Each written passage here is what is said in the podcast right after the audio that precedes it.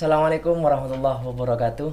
Waalaikumsalam. Kembali berjumpa di channel Nuris, channel YouTube Santri dari Santri untuk kemaslahatan umat yang diperkasai oleh Pondok Pesantren Nurul Islam Andirogo Sumber Seri Jember.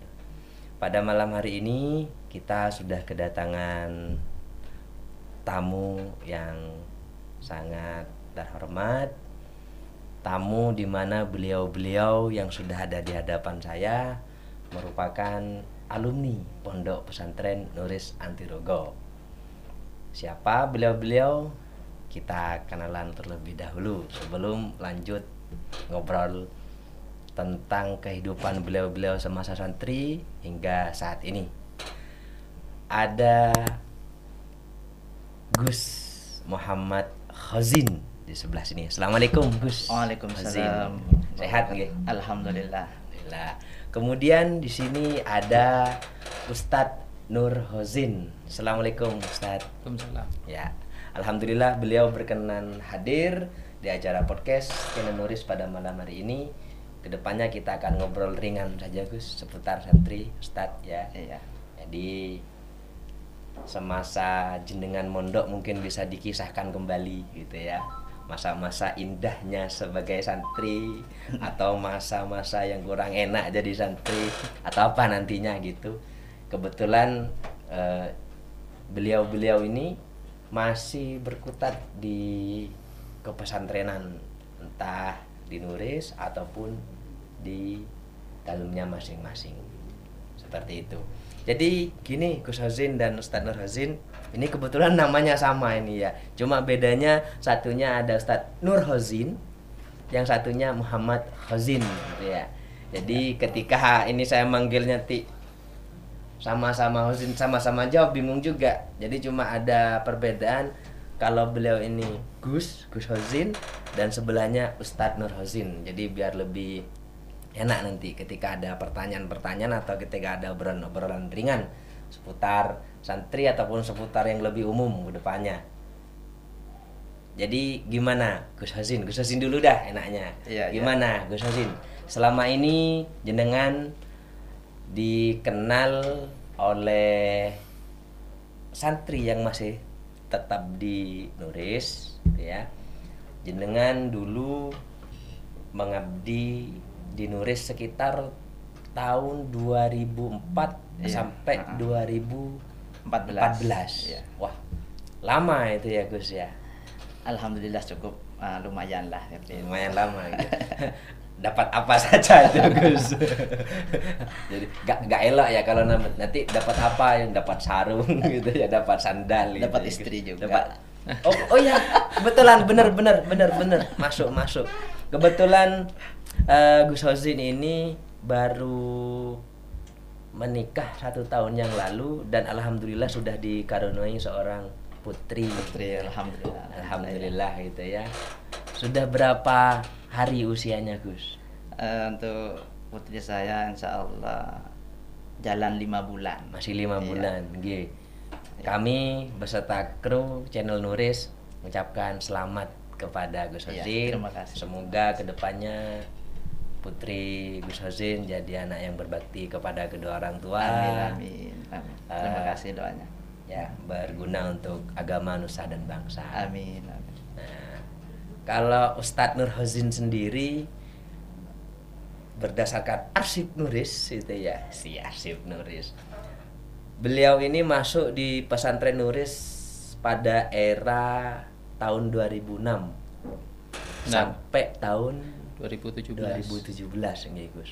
Wah, lama-lama semua gitu ya. Kalau sekarang kayaknya kalau selama itu jarang gitu ya Gus. Nah, dari Ustadz Nur Hosin dulu. Selama jadi santri, seneng susahnya itu di mana Gus? Ah, Ustadz Ustadz Nur Hosin gimana? Enak dan tidak enaknya selama jadi santri. Kalau bicara enak dan enak, mulai kalau jadi santri warna-warni ya, warna-warni. Saya mulai mondok dari 2006 sampai 2017. 17. Ya seperti yang Iqbal sampaikan tadi ada apa namanya ada Jadi enak dan ada enaknya gitu ya ada enak ada, ada enaknya mirip-mirip dengan Rahuzin sampai dapat istri juga dari sini. Ya Dari- kebetulan ya eh, memang ya. Kebetulan Rahozin Ustadz Nur Hozin ini dengan pesantren Nuris itu ada chemistry sini bahasanya anak milenial chemistry itu ya. Kalau bahasanya santri kan bersetrumah gitu ya. Iya. jadi Ustadz Nur Hozin ini dapat istri yang masih keluarga majelis pengasuh gitu ya Ustadz ya kalau Gus Hozin ini masih sama masih dapat keluarga dari majelis pengasuh yang kebetulan juga alumni gitu ya alumni Iya, di Nures gitu ya alhamdulillah, ya. jodoh di Nures ya Jodoh. Jadi gitu ya. di Neuris bukan cuman insya Allah bukan dapat ilmu saja. bukan Double. cuma barokah Ah. bukan cuma ilmu ya Jadi menyelam sambil minum susu. minum susu menyelam sambil minum bukan Gus. menyelam sambil minum air Iya. nangkap ikan itu Gus Itu ya ya Ustaz Nur Hazin enaknya itu kalau jadi santri gimana menurut anda kalau menurut saya semua enak semuanya enak apa gitu yang ya? tidak enak ketika jadi santri kiriman Semua setiap enak, bulan kiriman gitu ya. enak. kita digaji gitu ya makan apa pun masuk kemudian ya yang masuk mungkin cuma Kelerep. wadahnya Coweknya. gitu ya wadahnya gitu, Gitu ya. ya. kalau Gus Hazin enak Eh, tidak enaknya Iya. santri itu sepengalaman anda Iya, alhamdulillah. Sebetulnya kalau menurut saya jadi santri itu terasa tidak enaknya ketika masih belum merasakan jadi santri. Tapi ketika kita sudah merasa Jika ingin membuat podcast, gunakanlah aplikasi Anchor ini.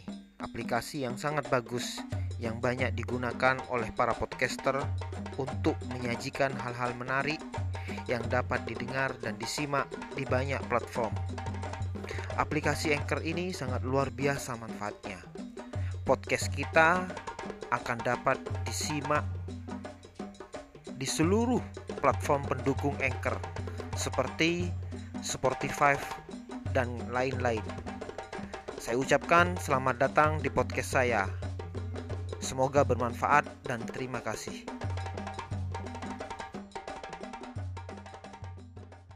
akan jadi santri, insya Allah yang dulu terasa tidak enak, oh ternyata itulah letak keenakannya sebetulnya seperti itu. berarti harus mencoba dulu Ah, iya. Jadi sebetulnya santri itu pasti terlebih eh, seperti kita kita Ya, seperti anda anda ini yang mondoknya 10 tahun lebih gitu ya. Mungkin sudah satu- keluar, sudah keluar maksud saya. Sudah keluar. Maksud kirain saya- yang selama 10 tahun itu tahun-tahun pertama tidak enak nanti dua tahun tiga tahun ke depan wah terasa bahkan ndak saya dengar di arsip itu dari senior senior yang ada di Nures ketika yang lain pulang an- anda anda ini tidak pulang Ndak gitu. pulang-pulang, ya. Nah, awalnya kalau saya sendiri sebenarnya tidak mau mondok awalnya pada pada waktu itu tidak mau mondok cuma karena Jiwa muda mungkin lah gitu ya. Ya, muda mungkin kan biasa karena aja. apa namanya masa pergaulan mungkin ya, ya masa pergaulan waktu gitu. itu pada waktu itu cuma karena mungkin dorongan dan uh, Motivasi. motivasi, doa dari orang tua. Sampai sekarang alhamdulillah tetap sambung sama pondok. Itulah uh, saya rasa berarti pertamanya terpaksa gitu ya. Bisa dibilang seperti itu ya. Per- ya awal-awal mungkin eh, itu karena apa yang disampaikan Rahwazin tadi mungkin belum, Belum tahu merasakan, belum merasakan ya. menjadi Bagaimana. santri ketika sudah merasakan menjadi santri Allah tidak ada yang ah, tidak ah, enak. tidak ada yang ya. tidak enak yang Jadi tidak enak enak. pun jadi mungkin enak. ini nanti eh, bisa disampaikan kepada Para santri. penonton di Iya. YouTube Ah, calon betul. santri Calon gitu ya, santri. yang sekarang masih mungkin di ibtida atau di Iya. SD gitu ya mungkin eh, yang lagi kebetulan nonton gitu ya di channel Nuris kami gitu ya jadi tidak usah khawatir sebetulnya jadi santri gitu ya jadi Malah kan- jadi asik nanti. Jadi Ada cuma di awal-awal saja akan gitu ya. asik iya. mungkin karena faktor lingkungan yang baru Iya. jadwal yang Perlu tidak biasa adaptasi, Ah, adaptasi. ya seperti itu tapi yang enak memang kan terpaksa dulu karena kemudian biasa Ah, ya, biasa. kan yang enak kan seperti Cuma itu Gus harus ya. dipaksa dulu. dipaksa dulu kalau di- kalau udah dipaksa kan biasanya tidak jadi jadi kan seperti itu Ah, ah. pembahasan santri Gus ya Iya, Ustadz ya pembahasan santri gitu ya nah eh, lanjut ke Gus Hazin. Kok lidah saya ini lidah Madura kalau Gus itu kok gimana ya? Kurang nyaman gitu ya. Karena saya kebiasaan lidah Madura itu bukan Gus Lora gitu. Iya terserah. Kalau saya itu terserah mau dipanggil Lora, mau dipanggil Gus. Atau tanpa Lora tanpa Gus juga gak apa-apa. atau Sebetulnya kiai. saya bukan sekarang kan majelis gitu ya. Rahuzin. Nah biar lebih akrab gitu ya Iya. Rahuzin. Eh, Rahuzin Eh, berdasarkan keterangan yang saya terima Anda ketika di Nuris pernah menjabat sebagai pengurus Nah, Iya. diberi amanah oleh pesantren untuk jadi pengurus nah selama anda mengurus di pesantren Nuris dulu masih zamannya anda ada ndak eh, santri itu yang sampai melawan atau santri mungkin sampai lapor ke orang tuanya dipermasalahkan mungkin ya mungkin eh, yang namanya masalah santri itu ngeyel ngeyel selama kepengurusan bukan cuma anda gitu anda dan pengurus yang lain seperti Iya. itu mungkin terlalu gemes gitulah ya Iya. sampai jewer atau apa akhirnya anaknya tidak terima si santri tidak terima kemungkinan melonjak melawan ada ndak yang seperti itu Ra? Ya, ya alhamdulillah saya sebelum menjawab itu pernah menja- menjabat sebagai eh, kepala pondok pernah. Pernah dari dari bawah pernah jadi seksi ubudiyah. Ubudiyah. Iya pernah jadi eh, apa namanya di bagian kependidikan.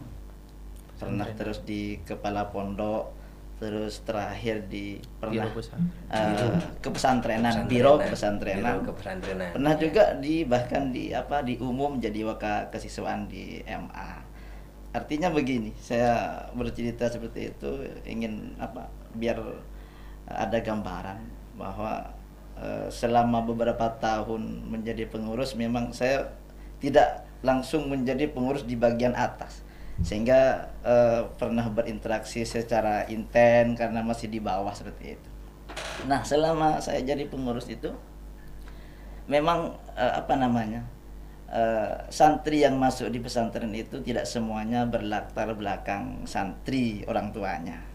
Sehingga apa yang ada di pesantren kadang ada ketidakpahaman seorang wali santri dan santrinya juga. Betul betul. Nah, sehingga ter- ketika terjadi eh, apa namanya eh, penegakan aturan karena yang namanya pesantren pasti ada aturannya.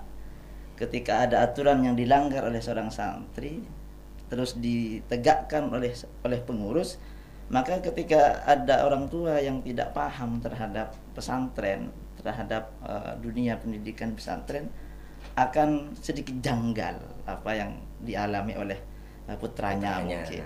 Nah, Iya, iya. sehingga ada memang di masa saya selama menjadi eh, pengurus pun ada ada beberapa wali santri yang protes terhadap tindakan pengurus pada anaknya. Namun eh, tindakan protes itu tadi sebagaimana saya jelaskan di awal karena ada ketidakpahaman terhadap eh, apa pola mekanisme gitu ya Iya, mekanisme yang ada Pendidikan di di pesantren, pesantren. dan pola pola pendidikan di pesantren. Sehingga ketika kami jelaskan ada protes dari wali santri ketika kami jelaskan, alhamdulillah mereka paham bisa memahami bisa dan menerima memahami dan gitu menerima. ya. Oh, ternyata seperti itu. Sehingga pada awalnya mereka protes, pada akhirnya mereka malah eh, apa? berterima kasih Nah, kepada pengurus karena sudah eh, mendidik anaknya, membimbing putranya, mengajari putranya menjadi anak yang yang alim dan yang yang berakhlakul karimah seperti itu. Nah, semasa Ustadz Nurhozin gimana pandangannya mengenai santri ketika diurus oleh pengurus gitu ya yang melanggar melanggar ada enggak kasus yang dengan Rahzin? Oke, mungkin sebelum itu eh, jadi sejak awal apa namanya menjadi santri sampai kemudian menjadi pengurus itu sampai terakhir saya boyong sampai terakhir saya boyong mungkin eh, sama mungkin dengan Rahozin mungkin dari awal-awal mungkin saya eh, waktu itu waktu itu pada awal jadi pengurus saya jadi bagian Ubudia kalau tidak salah ketua pondoknya Raikbal Gak usah dibahas. Saya host di sini. ya. Host, bukan narasumber. Iya, Budia. Kemudian eh, sempat di bagian perizinan, kemudian pindah lagi ke kepala dinia. Setelah itu kepala dinia, setelah itu masih di struktural pendidikan, di program di masyarakat sampai ke biro pendidikan. Di struktural di biro pendidikan di sampai di waktu terakhir saya di biro pendidikan. Eh, jadi dari awal menjabat sebagai pengurus sampai eh, terakhir itu eh, merupakan perjalanan yang apa ya memberikan perjalanan masing-masing pengalaman kemudian ada pengalaman masing-masing dalam mengurus santri kalau jadi perizinan tantangan dan dan apa ya Keluh kesah keluh mungkin kesahnya gitu ya. mungkin menghadapi wali santri juga macam-macam Kem- kemudian di bagian pendidikan juga masalahnya juga berbeda-beda ya mungkin yang disampaikan Rausin tadi mungkin eh, sama mungkin eh, apa jadi wali santri ketika kadangkala Protes eh, lah gitu ya, ya, protes terhadap kebijakan pengurus gitu ya. kebijakan pengurus ada yang pastilah setiap kebijakan itu ada yang yang pro dan pro kontra. dan kontra. Betul, Setiap betul. kebijakan berarti ada pro ya, ada yang pro dan yang kontra. Apalagi yang tidak apa namanya apa namanya belum memahami sepenuhnya terhadap apa yang menjadi keputusan dari pesantren, kadangkala kita harus menghadapi pelan-pelan. Nah, itu juga menjadi uh, Jadi problematika, problematika. tersendiri itu juga bagi pengurus tentunya. menjadi apa namanya bagaimana cara menghadapi wali santri itu juga menjadi perjalanan dari kita dalam mengurus santri Jadi, gitu ya. Kalau boleh saya katakan masa santri terdahulu dengan masa santri sekarang itu bisa dikatakan jauh berbeda, bukan bukan cuma berbeda gitu Iya, ya, uh-uh. tapi sangat berbeda. Saya sendiri dari yang sepuh-sepuh dari keluarga saya, mungkin dari keluarga Rahozin atau Ustaz Rahozin yang memang basicnya mungkin orang tuanya dari pesantren pondok semua pernah nyantri juga gitu Iya, ya uh-uh. itu ya. Jadi ketika eh, santri dahulu itu mau dipukul, mau di mau dipun diapakan itu ya sudah orang tua pasti Tidak ada Ya. tidak protes, ada protes ya. tidak. Bah- bahkan terima kasih. Artinya dengan dipukul itu si mau mau mengurus gitu loh. Masih diperhatikan gitu loh. Kalau sekarang kan ya realita yang ada gitu ya. Bukan bukan bukan ini maksud saya sebagai host ini memihak pesantren karena saya alumni pernah itu. Bukan seperti itu. Karena memang moral moral sekarang ini menurut saya itu sudah ya memang dekadensi gitu Ya, ya, iya. kemerosotan karena mungkin itu. banyak eh, pengaruh dari luar Nah, gitu. beda dengan yang dulu Betul, Ra. dulu mungkin kan belum ada internet Ya. belum HP belum Oke. ada bahkan Iya. kalau sekarang bahkan Iya. ada sampai kalau ada apa ya jar- jargon lah dari santri itu ya dari santri itu ya mungkin kalau jargonnya yang bukan santri kan ini bahasa berjargon bagi santri-santri muda atau yang pemuda-pemudi itu ya cinta ditolak dukun bertindak gitu ya tapi kan kalau jargonnya santri kan cinta ditolak tasbih bergerak gitu pernah ngalami Ra? Ustaz mungkin pernah ngalami Oh, belum, Oh, belum. ya kalau pernah ngalamin ya ada usah anu. kita mood sebentar kasih ijazah ke saya gitu ya nah ini nanti pemirsa mungkin kalau ada yang mau apa ijazah ijazah tentang amalan amalan bisa di luar acara Di luar acara gitu ya. gratis tanpa dipungut Ah, biaya gratis gitu ya. tanpa dipungut cuma biaya. ada syaratnya kayak gitu ya Iya. lebih metak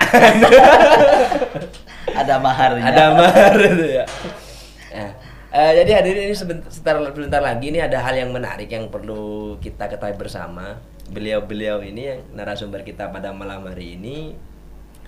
Dari alma mater yang sama basic yang sama namun setelah boyong ini menjalani dua kehidupan yang berbeda itu ya belum belum saya tanya Iya, ke iya. Sesta santai gitu. Saya tidak akan mencerca pertanyaan-pertanyaan seperti kayak Deddy Corbuzier Najwa Shihab Shihab, itu ya iya. enggak. Kita santri beda gitu dari obrolannya. Cuma ini ada yang kurang ini. Ah, iya. kalau santri ngobrol kayak mutola ah gitu ya musyawarah. Ini ada yang Iya, kurang ada gitu yang ya. kurang nih, Kak. ada yang kurang ini. Coba saya minta tolong kepada kru ini. Ini ada yang kurang. Kalau ada santri ngobrol itu biasanya ada sesuatu gitu ya. Ada yang kurang ini. Nah, mana kru ini ah ini silahkan Ustadz Musfik kru masuk saja ke sini tidak apa-apa kita ngobrol santai saja seputar santri gitu ya nah ya sambil nunggu biar biar lengkap gitu Ah, Jadi biar iya. lengkap Nah, gitu. kalau ada kopi ini berarti sudah. Wah sudah tercium kalau kopi ini ya.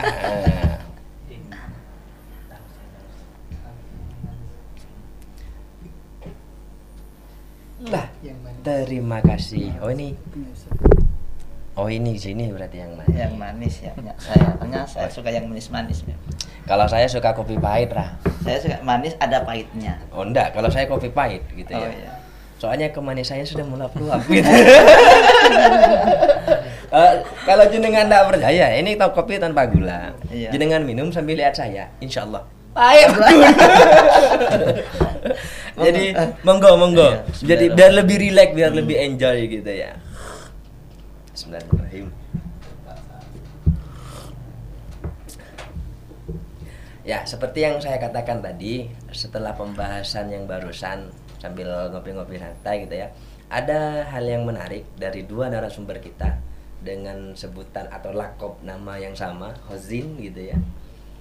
Latar belakang background pesantren, alumni Nures gitu ya. Namun setelah boyong, beliau-beliau ini memiliki memilih jalan yang berbeda. Nah, saya sudah cari informasi dengan beberapa informan-informan yang akurat gitu ya. Eh, seputar pasca keboyongan beliau-beliau ini gitu ya. Mungkin dari kalau tadi dari Ustaz Nur Hozin sekarang ke Rahozin lagi gitu ya. Rahozin Anda boyong dari Nuris betul tidak belum menyelesaikan pendidikan S1-nya Iya. Betul nggih. Jadi Lah, ini alasannya apa itu kalau sudah padahal sudah semester 8 nih. Iya. Eh sebelumnya apa ya?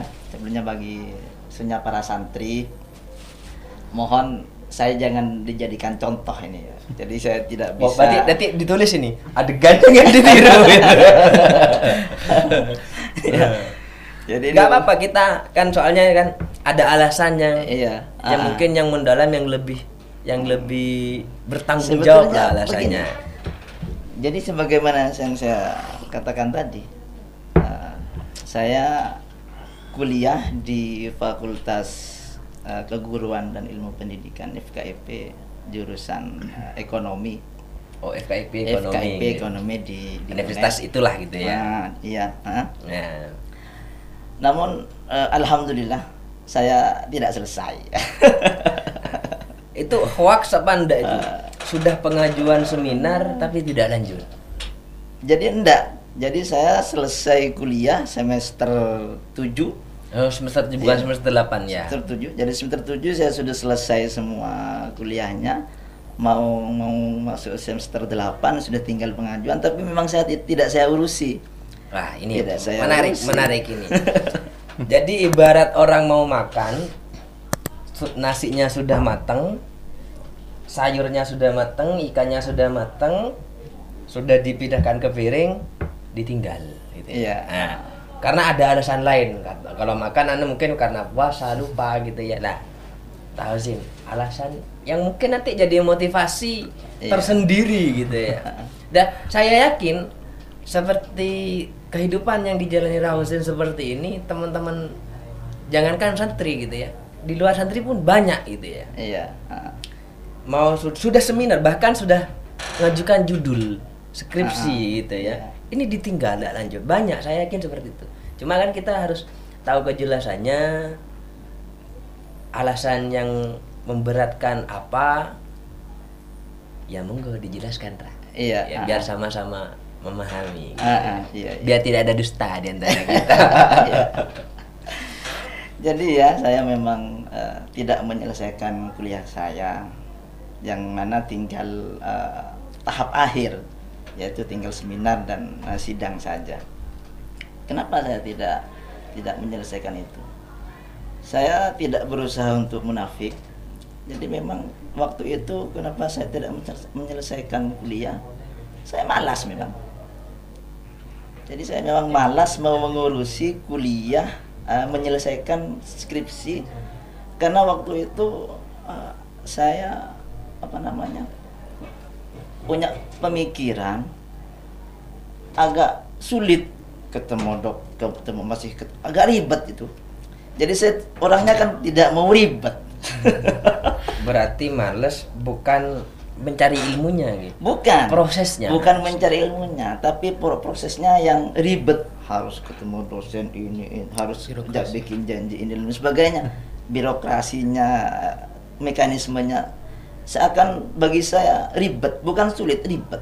Sehingga ah, sudahlah nggak usah nggak usah saya selesaikan yang penting ilmunya sudah saya dapat seperti itu Ijazah gak penting ya. Ilmu nggak- kan sudah nggak semester 1 sampai semester 7 kan selesai. Sudah selesai, gitu ya. sudah selesai, Ijazah ya. kan cuma Ijazah ya, kan itulah gitu formalitas. Ya. Formalitas. Yang penting- menurut Rahosi. Iya. Ingat bukan menurut saya, menurut ijazah hanya yang formalitas gitu ya. Iya. Namun begini sebetulnya Nah. sebelum dilanjutkan. Iya, iya.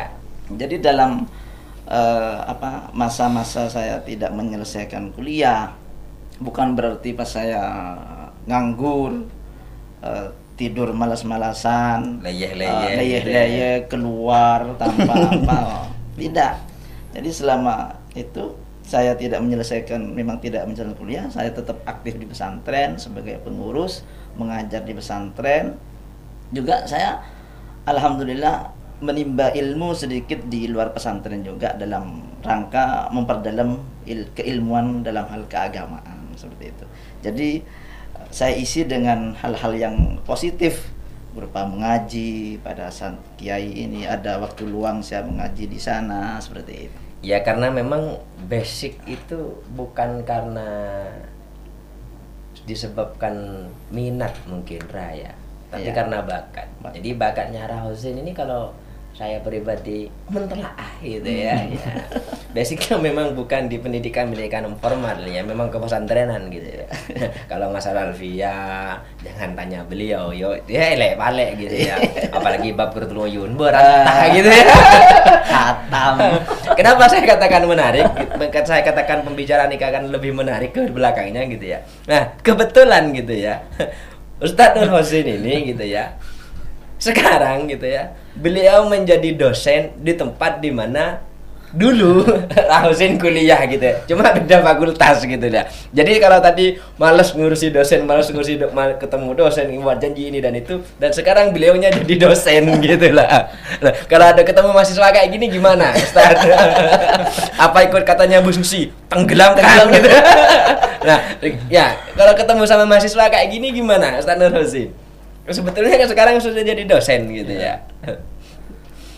Sebenarnya kalau ada ma- memang kalau mahasiswa memang apa namanya macam-macam ya, macam-macam ada yang eh, merotol di tengah, ada merotol di hampir akhir, godaannya sendiri-sendiri gitu ya. Beda-beda gitu ya Beda-beda godaannya. godaannya gitu ya. Ya mudah-mudahan saya jadi mahasiswa tidak tergoda gitu ya.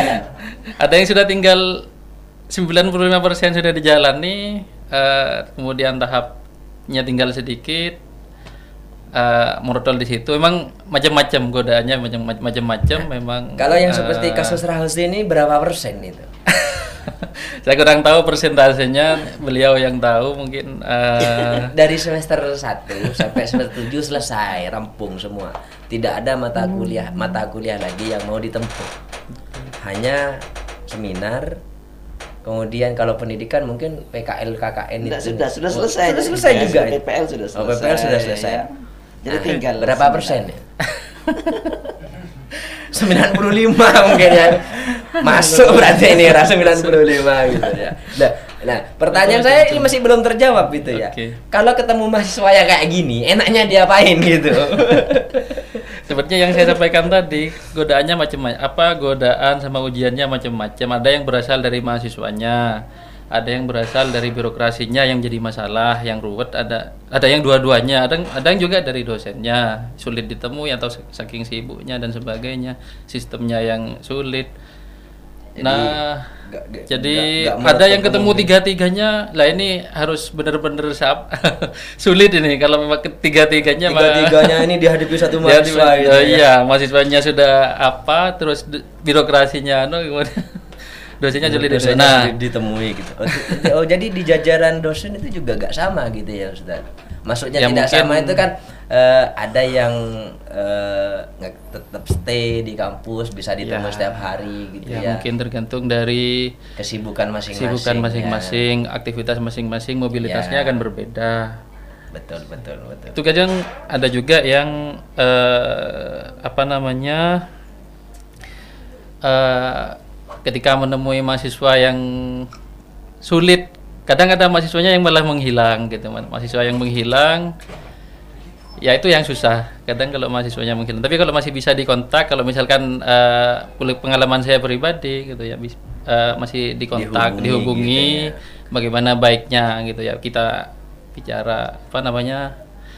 Eh, Mau dilanjutkan apa enggak gitu ya. ya apa namanya Dibimbing kelanjutannya mungkin bagaimana gitu. Tapi kalau sudah hilang tanpa jejak itu sudah nah itu yang sulit sulit gitu ya. biasanya kadang kadang kala ada yang masih kembali lagi hampir jatahnya hampir habis kan jatahnya tujuh tahun Ini. kadang yang mana dah ramean itu? Kenapa? Hilang tanpa jejak kembali lagi atau memang lang hilang gitu. Kalau saya memang langsung menghilang tanpa jejak. hilang tanpa jejak gitu ya. Ya cuma itu beralih ya. beralih apa namanya? profesi. Ah, profesi. ya cuma itu tadi ya para pemirsa YouTube gitu ya di channel Nuris gitu ya. Eh, setiap jalan yang ditempuh masing-masing individu itu ada landasannya sendiri-sendiri gitu ya. Kenapa? Karena memang jadi prinsip dari seseorang itu apa yang mereka jalani itu sudah berdasar pemikiran mereka seperti itu gitu ya. Jadi perlu diketahui juga gitu ya untuk saat ini untuk saat ini gitu ya. Jadi Rahozin ini sekarang menjabat menjabat menjabat sebagai jajaran majelis pengasuh gitu ya di nah mungkin lebih enaknya anda. Rahozin yang menjelaskan anda mulai terjun langsung ke pesantren yang ada kaitannya dengan anda yang langsung anda terjun langsung mengajar di sana sebagai majelis pengasuh biar juga yang para penonton juga biar tahu seperti itu. Nah nanti kan juga ya sambil lalu lah. Mungkin ada yang bahasanya sekarang itu kepo gitu ya nyambang ke sana gitu ya soan gitu ya dipanggil saya kan gitu ya silakan Rah Iya. Eh, Alhamdulillah saya dilahirkan dari apa namanya keluarga pesantren. Jadi abah saya eh, di rumah memang ada pesantren. Sehingga ketika saya keluar dari pesantren Nuris ini saya kembali ke rumah karena di rumah memang ada pesantren sehingga saya di sana langsung ya mengajar santri-santri yang ada di sana seperti itu bukan pas berarti majelis pengasuh maksudnya jabatan dan ada seperti itu Majelis tapi pengasuh. secara otomatis Ya, iya. karena memang majelis pengasuh itu kan memang kalau dalam tataran pesantren pengasuh utama ya kiai yang kiai sepuh Iya. kemudian Putra-putranya. putra putranya mantu mantunya kan seperti iya, itu iya. Basic seorang Muhammad Khozin yang berangkat dari santri kembali lagi mengayomi santri karena beliau memang jiwa santrinya itu kuat gitu ya. Dan juga tidak luput dari itu ada Ustadz Khozin. Basicnya santri kembalinya santri meskipun beliau sekarang jadi dosen ini masih tidak terlepas dari yang namanya santri. Buktinya beliau sampai sekarang masih terikat dengan nuris gitu ya. Masih ngajar di dunia gitu ya. Kan begitu Ustadz ya. Masih ngajar di dunia gitu ya. Jadi jiwa santrinya itu sampai sekarang melekat gitu ya. Makanya eh, saya pernah baca sentilan-sentilan bahasa Madura itu eh, ada bau santre, ada santri bau. gitu ya. Jadi mungkin penonton juga nanti bisa menafsirkan sendiri bau santri sama santri bau gitu ya. Nah, Ustadz Nurhazin, kenapa Anda tertarik dengan dunia pendidikan serupa dosen? Kok bukan pendidikan mungkin guru itu ya? Kan kebetulan Anda sendiri sekarang dosennya di di Fakultas Pertanian Iya. di universitas yang ada di Jember gitu ya. Kok basicnya kok pengen mengupas tuntas tentang pertanian gitu. Saya merasa semua itu sudah garis dari Tuhan gitu dari Allah sudah digariskan mulai awal itu sebenarnya saya eh beda cita-citanya awalnya gitu awalnya ya apa? Cita-citanya apa awalnya? beda awalnya beda gitu ya. Dokter. tapi ah, waktu Oh, masih Oh masih masih kecil dokter gitu ya? sampai SMA itu masih dokter Ah, mungkin ini anu nah berangkat Nah, dari itu berangkat dari itu. suntikan gitu ya makanya Berangkat dari tek dokter gitu ya. Nah. ayo oh nyamati dokter nah tek suntikan gitu. mikirnya kalau seperti itu karena ma- apa namanya ya masih anak-anak lah gitu ya cita-citanya masih apa namanya ya seperti itu Kalau nggak dokter pilot kalau Nah, kalau nggak dokter pilot kalau kalau udah nggak astronot wah Nah. bulan Eh, nah seiring berjalannya waktu eh, saya melihat me- me- menjadi akademisi yang mengabdikan diri di perguruan tinggi punya ilmu yang luas, wawasan yang wawasan luas, luas, pengalaman yang betul. banyak, kontribusi terhadap masyarakat juga banyak. Lah itu juga eh, menjadi daya tarik. Saya juga eh, apa namanya eh, tertarik untuk itu pada awal kuliah Sehingga kemudian hasrat Nah. dokter itu berpaling, berpaling. kepada apalagi dosen, apalagi ya. ketika jadi dokter aku ketika punya cita-cita jadi dokter eh, sempat pada waktu itu eh, sempat alhamdulillah sempat keterima tapi tidak terus karena biaya mungkin faktor biaya sekolah Ya, di dokter terlalu tinggi sehingga saya terkenal lumayan Ah. lah lumayan lumayan sehingga, mahal sehingga gitu saya ya. balik apa namanya banting setir apa bukan Banting karena setir, apa eh, bukan karena tersirat pemikiran wah kalau jadi dosen enak ini mahasiswinya nah, kan gitu. gimana Ra? kalau kayak gitu Ra? wah Oke. bening bening nih gitu. nah dosen kan bebas nanti D kalau mau ke A ke rumah aja mungkin punya Nah. pemikiran seperti itu Nah, jadi kebetulan eh, pada waktu itu saya sering dipakon, sering disuruh dipakon ke dalam untuk membantu kiai dalam pada waktu itu punyai masih sekolah S3 be- masih dipakon untuk membantu menyusun tugas enggak apa namanya cuma mencari referensi apa kemudian gitu ya. menyusun tulisan dan sebagainya lah itu eh, sering kali di apa namanya dipanggil ke dalam untuk membantu kemudian sampai beberapa kali sehingga eh, kiai itu sempat dawuh ah, sempat dawuh begini malah banjir kok tujuh apa ya kalau di Madu apa ya di di, di, apa-apa, monggo. di Madurakan gitu ya, kita, kita kan Oke. ini umum Nah, gitu ya Madura Jawa Inggris Arab India Ah. silahkan Penger apa nonton yang ada di ini kan sifat internasional gitu ya paham pada waktu semua. oke, pada waktu itu kiai malah eh, saya tidak sempat mengetahui tapi kiai sendiri yang malah oh, kamu itu cocoknya jadi dosen gitu katanya keduanya kiai ah, banjir cocok jadi dosen gitu katanya. Nah di ke- hari kemudian juga sama seperti itu. Nah mun bisa jadi dosen sampai guru besar gitu. Kemudian kalau bisa Profesor, ya. nah kalau bisa tegakkan halus sunnah wal jamaah di wilayah tempat kampus. kamu mengabdikan diri Nah, Kan di wilayah, kampus lah kebetulan saya istilahnya. di ya di kampus lah itu menjadi eh, kata-kata eh, sed- sederhana mungkin tapi menjadi dorongan yang sangat besar untuk saya untuk bisa me- mengabdikan diri lebih banyak kalau saya kan memang bukan berasal dari keluarga kiai ataupun saya dari apa namanya masyarakat biasa ya biasa biasa sehingga dari basic saya petani lah Nah, keluarga saya Istilahnya apa, apa, seperti itu. ya orang tua saya petani, apa kemudian kakek nenek saya juga petani, pedagang dan sebagainya sehingga eh dan saya juga kuliah di pertanian pada waktu itu sehingga bagaimana saya eh, punya dengan dengan keadaan yang seperti itu saya, saya tetap me- menginginkan supaya kita tetap punya kontribusi yang atau manfaat yang Yang lebih yang lah, lebih yang untuk masyarakat untuk siapa pun baik dalam Ya, bidang ya. yang pendidikan. Kebetulan saya sangat senang di uh, bidang ini sehingga uh, apalagi di perguruan tinggi itu uh, lebih ke pendidikan penelitian pengabdian masyarakat itu Nah, ini saya pending dulu untuk Rahusin ya. Ini kan men- sem- kayaknya harus lebih mumpung ada mumpung ini ajian mumpung Rah. Kenapa? Jadi mumpung ada dosen pertanian gitu ya. Ya ulik-ulik lah masa lalu dengan sekarang gitu ya. Ya, Sejarah mencatat Indonesia itu pernah dikategorikan sebagai negara agraris oke se-Asia sedunia besar bahkan sedunia kan seperti itu.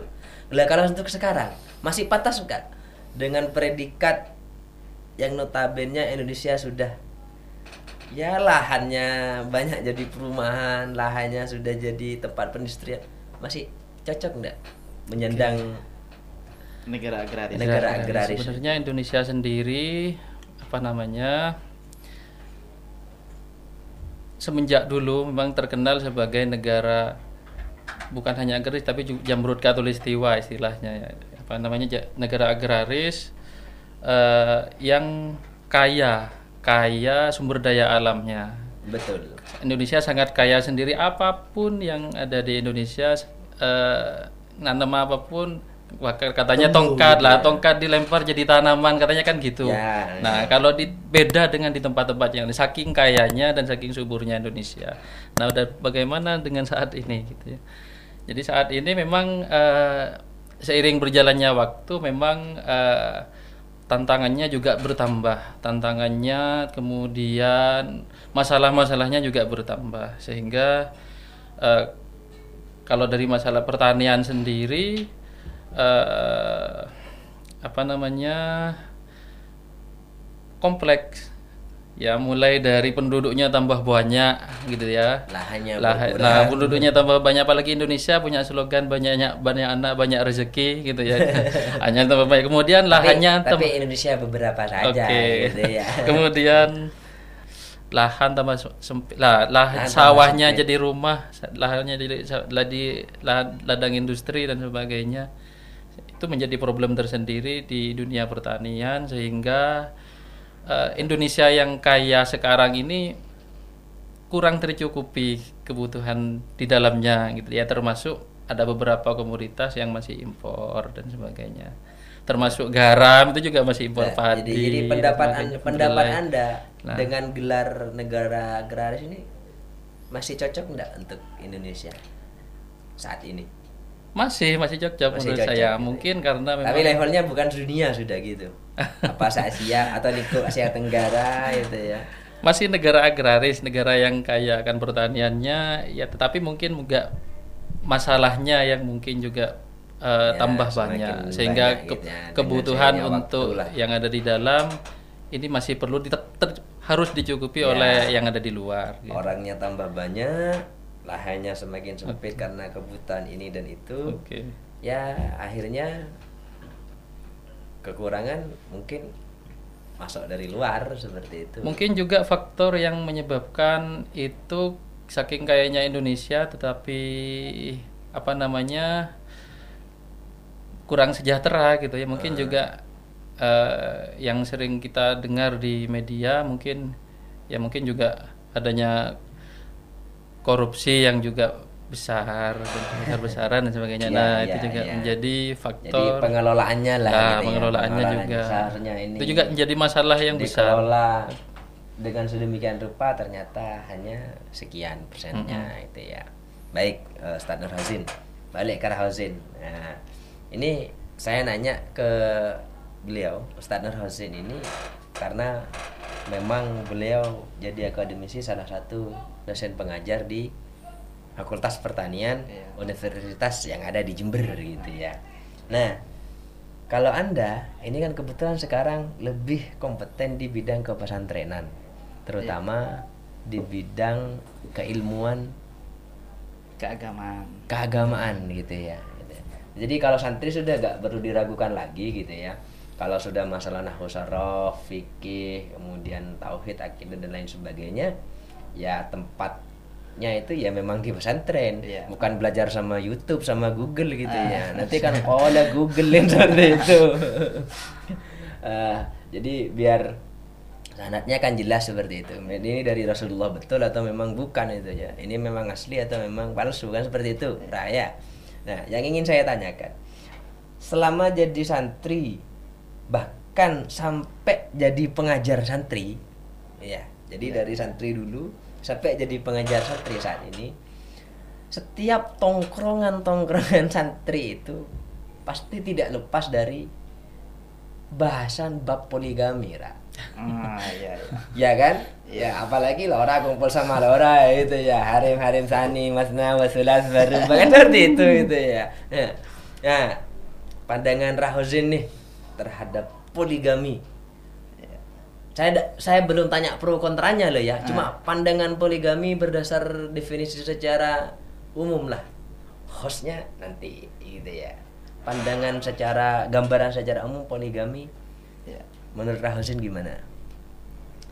Ya, sebelum saya jawab tentang itu, mungkin eh, perlu saya sampaikan juga karena ini banyak eh, apa namanya pendapat-pendapat di luar sana, bahkan ada yang mengatakan poligami itu haram ah, dan sebagainya.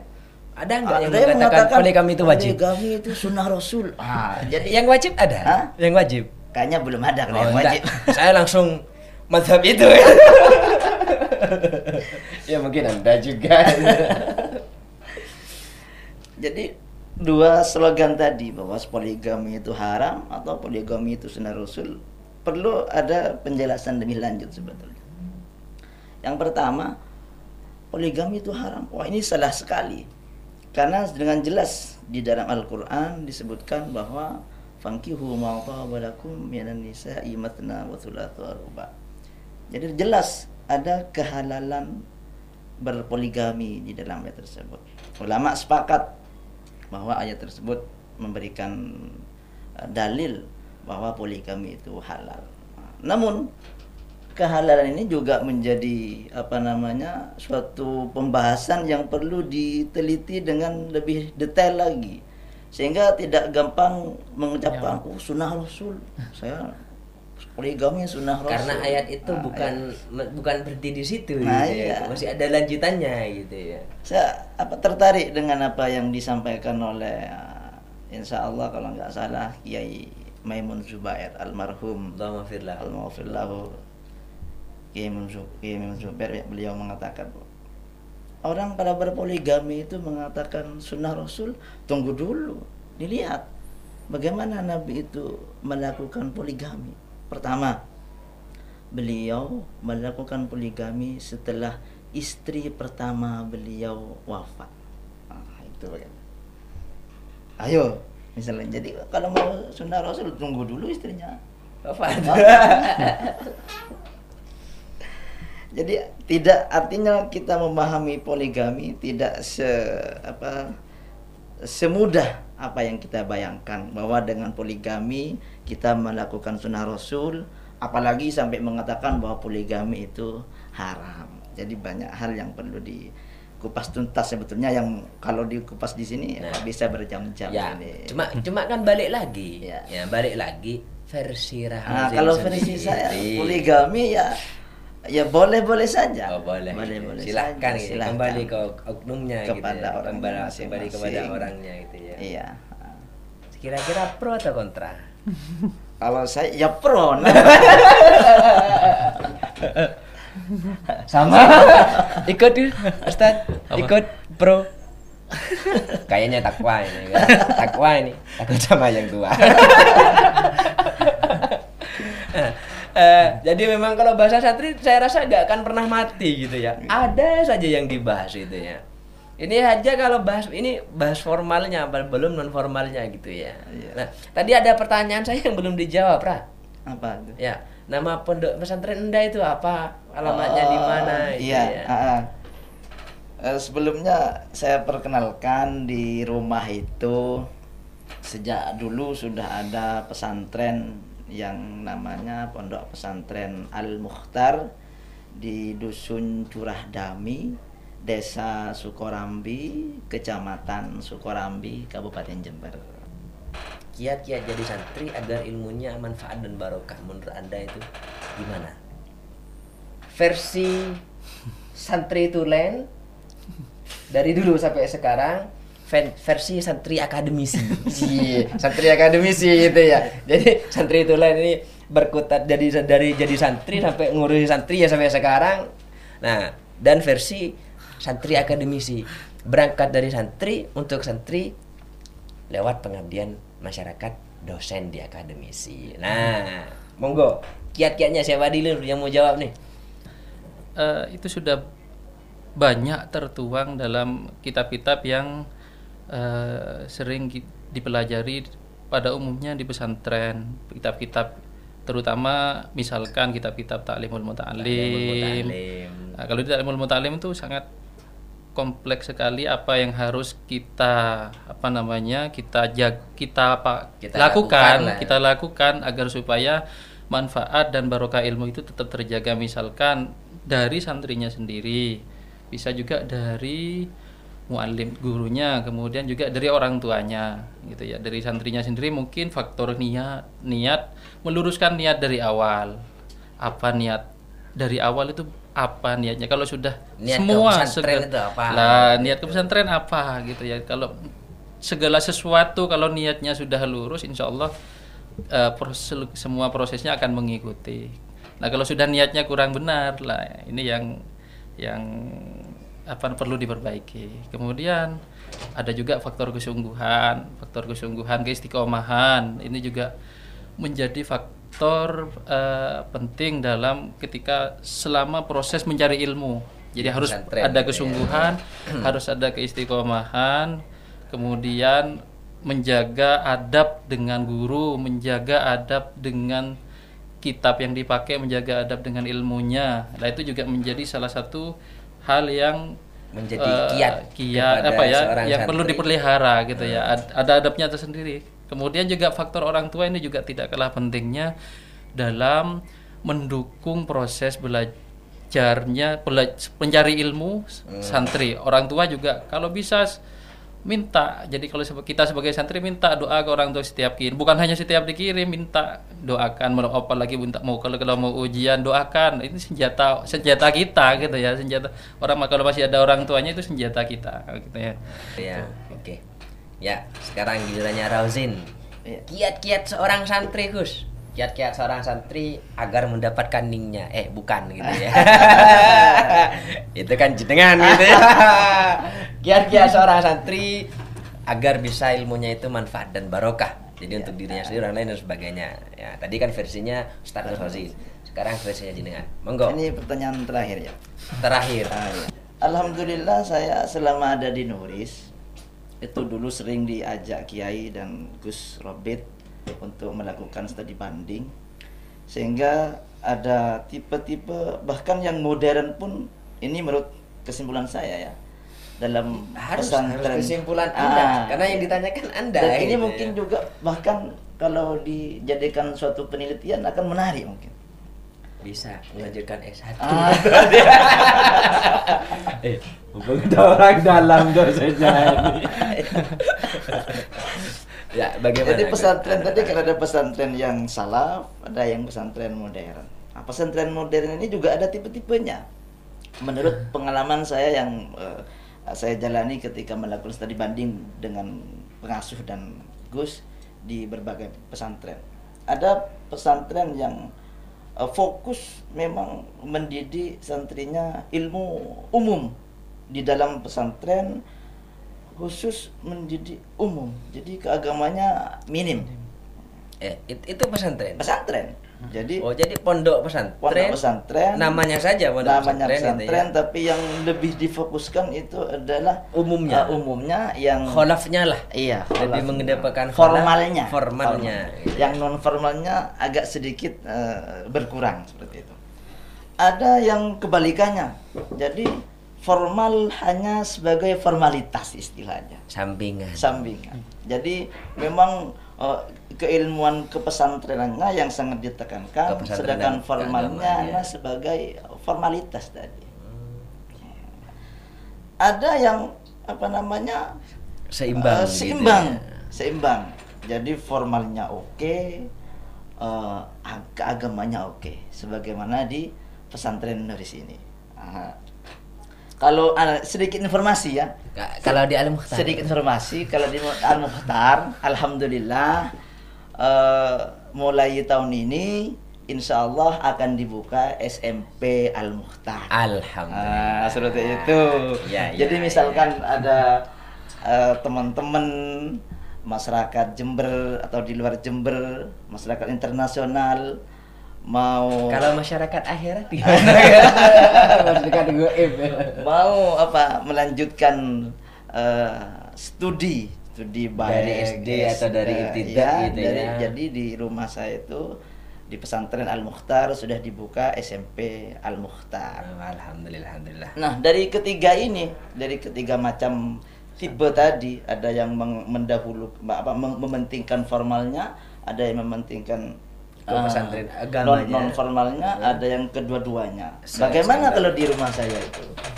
Eh, untuk di rumah saya karena eh, kami termasuk saya sendiri dan keluarga itu memang eh, fokusnya di pesantren. Jadi memang insya Allah ke depannya di pesantren kami tetap kita pertahankan keagamaannya jadi meskipun ada formalnya tidak kita begitu tekankan memang. Jadi eh, ini menjadi akan kita jadikan suatu eh, karakter jadi dari di pesantren kami bahwa memang yang ditekankan itu adalah keagamaannya. Keagamaan. Keagamaannya. Kepesantrenan. Kepesantrenannya. keagamannya. Ada formalnya iya, cuman tidak menjadi tujuan utama. Ah, tapi tujuan utama tu- tujuan, tujuan utamanya adalah Pesantren dan agama. pesantrennya iya. Nah, dari baik nggak apa. Santai aja dari gitu, berbagai macam jenis pesantren tadi, baik yang eh, salaf atau yang kholaf, yang kholaf yang jenis A, B, C, saya kira untuk mendapatkan kiat-kiat mendapatkan ilmu yang barokah Dan dan, yang manfaat itu sama. Sama Nggak semuanya. ada bedanya. Nggak ada Bedanya. Nah, cuma apa kiat-kiatnya? Ah, apa itu? Jadi kalau tadi ah, kita minum dulu lah. Biar tak kering, Ra. Nanti kalau kering rak rak nanti biar tak tersendak. Tadi kalau uh, Ustadz Husin sudah banyak membahas panjang lebar bagaimana referensi dari dari kitab. Kalau saya sendiri eh, dari apa yang saya serap dari kitab dan apa yang saya alami untuk bagaimana kita memperoleh ilmu yang barokah dan yang manfaat, kuncinya satu, yaitu jangan banyak berpikir. Kiatnya hanya satu. Jangan banyak berpikir. Jangan banyak. Nah, ini ini ini nah Ini ini ini saya biar barokah biar tidak saya mau pikir tapi saya kepo gitu maksudnya apa gitu Ya, itu. nah ini jangan banyak Jangan berpikir banyak berpikir. Artinya begini. biar saya barokah biar saya manfaat sebetulnya nggak mau dipikir tapi Jangan mikir. maksudnya apa gitu Jangan banyak berpikir. Nah, ya ini sedikit saya cerita. Ah, dulu di zaman ah, Rasulullah ketika Sayyidina Umar itu mencium apa namanya Hajar Aswad itu beliau sebelum mencium beliau berkata kepada batu. Nah, saya tanya ke Raikbal ini. Kira-kira kalau orang ngomong sama batu ini gila apa enggak gitu. ya kalau anggapan ya kalau anggapannya orang ngomong sama batu sama dengan orang ngobrol sendiri ya edan Ah, gila edan, gitu. gila gitu. Le- Diletakkan di mana pikirannya? Nah, Nah, betul. sebetulnya itu eh, inilah eh, tingkat ke tingkat spiritualitas seseorang ketika sudah mencapai suatu tingkatan yang tinggi, maka tidak banyak berpikir itu tadi. Dalam mendapatkan ilmu itu juga seperti itu. Ilmu yang manfaat yang barokah, tidak banyak berpikir. Artinya apa? Ada istilah dalam orang Madura, lakonin lakona kenengin keneng lah ah Kayaknya kebalik itu. mana dulu gimana Lakonah lakoni. ah Kenengah, kenengah kenengin iya Jalan nah jalan. Jalan nah jalan nih. Opan nah open nih. Lobeng nah lobengi. gitu ya jadi kalau di pesantren itu tidak usah banyak berpikir cukup yang menjadi kewajiban sebagai seorang santri itu lakukan Jadi apa yang sudah ditetapkan pesantren, Iya, itu. pengasuh dan Lakukan. pengurus, ya sudah ikuti Sudah. alurnya saja Alurnya seperti itu. Asalkan nggak melanggar gitu ya alir- mungkin al- ya. Bagaimana air mengalir lah seperti itu. Hmm. Insya Allah, insya Allah barokah dan manfaat ilmu akan diperoleh. Nah, Kadang kan kita banyak berpikir, misalkan apa disuruh disuruh kiai, kenapa kok begini? Ah, kok harus seperti itu? Bahkan kalau bis- bisa-bisa kiai diprotes, ustadz diprotes dan sebagainya. Kenapa? Ya itu terlalu banyak menggunakan pikirannya, akalnya dipakai. Padahal Oke, akal siap, itu siap. akal yang terbatas. betul betul. Akal, akal sangat terbatas. Nah, Nah. jadi itu Kiatnya hanya Kiat satu ya. Hanya satu. Jangan banyak berpikir. Pikir. Jadi saya nggak mau pikir sekarang. Biar saya ini biar barokah juga, Ah. manfaat juga. Jadi